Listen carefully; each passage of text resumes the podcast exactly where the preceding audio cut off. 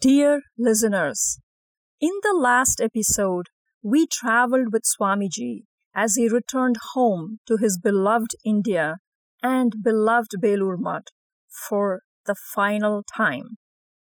In this episode, we will pay close attention to his last days. Let us hold our mind and hearts steady. The hero is getting ready for his final lap on his time in this planet. Last days. Swamiji returned to Belur Mutt in May. His health continued to become worse, but he received many visitors daily, talked to them, and gave them spiritual help. He also held classes for the monks and brahmacharins, or novices in training to become monks. He would often sing. He made rules for life in the monastery and saw that the monks observed them. He made them get up early, very early in the morning for meditation. He himself was always up very early. He was interested in many things about the life at Belur the garden, the cows, the cooking, and many such things. He especially liked animals. There were many at the Mutt premises. There was a dog called Baga, a she goat which Swamiji called Hansi or Swan, and also cows, sheep, ducks, geese, an antelope, a stork, and a kid called Matru. These animals also loved Swamiji very much, and Matru that little kid would follow him about and sometimes even slept in his room. But Baga was the chief of the animals. Once he did something wrong, and the monks took him across the river and left him there. But Baga came back. He jumped on a ferry boat and growled loudly at the boatman when the boatman tried to make him leave. The boatman was afraid and let Bhaga stay on the ferry. The next morning, Swamiji found Bhaga lying at his door. He patted him and told the other monks that Bhaga was not to be sent away. In October 1901, Swamiji had the Durga Puja performed at Belur Mutt. All the devotees of Sri Ramakrishna came on that occasion. The puja was performed in a grand style, and hundreds of people were served with prasad. Later, the Swami also performed the Lakshmi Puja and Kali Puja.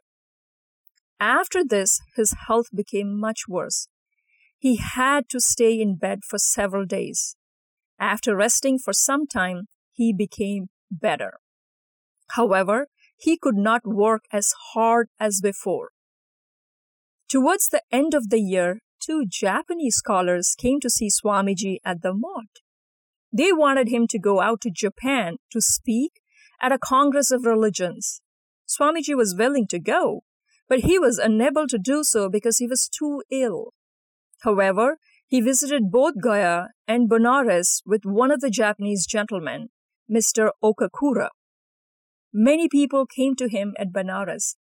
The Maharaja of Bhinga offered him money for establishment of a monastery in Benares. Swamiji accepted the offer and later sent Swami Shivananda to Benares to start a mutt. Several young men in Benares had tried to follow Swamiji's teachings. They rented a small house and tried to help the poor and sick people who had no home or friends. They worked hard without thinking of their own comfort. Swamiji was pleased to see this and was very proud of these young men. Swamiji enjoyed his stay in Benares. The climate was good for his health and he felt much stronger. However, he soon returned to Belur Mutt. One interesting thing happened while he was living at Belur. The Mutt had a new edition of Encyclopedia Britannica. That was a big word.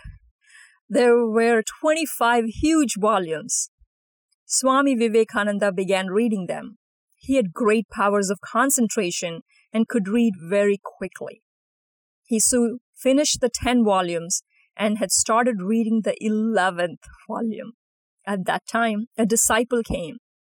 He saw the long line of huge volumes and said, It would be hard for anyone to understand so many volumes, even if they had to read this for their whole life. Swamiji replied, How is that? I have already read 10 volumes. You can ask me any question you like from them. The disciple then started asking difficult questions from each one of the 10 volumes. Swamiji answered all of them correctly. In some cases, he even remembered the exact words used in the encyclopedia. The disciple said, This is beyond the power of man. But Swamiji explained that it was due to concentration.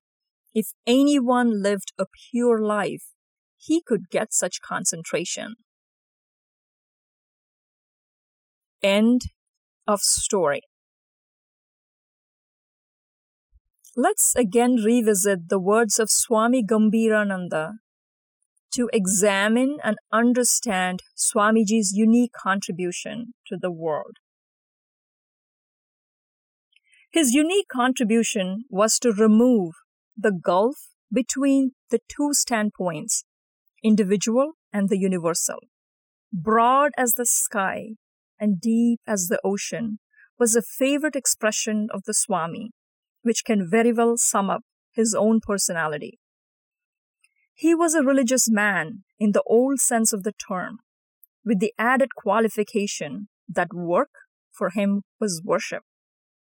There was no split in his personality, and he did not stand for two different ideals for the East and the West. Those circumstances compelled him to prescribe different remedies for the two. He really stood for an integrated life both in India and abroad. And the ideal in both places was the realization of God. Swami Vivekananda, the spirit, stood for spirituality alone. Life also was valuable so far only as it meant an endeavor for the manifestation of the perfection already in us. It was wrong, according to him, either to dichotomize life and spirit or to separate the one from the all. Thank you for listening.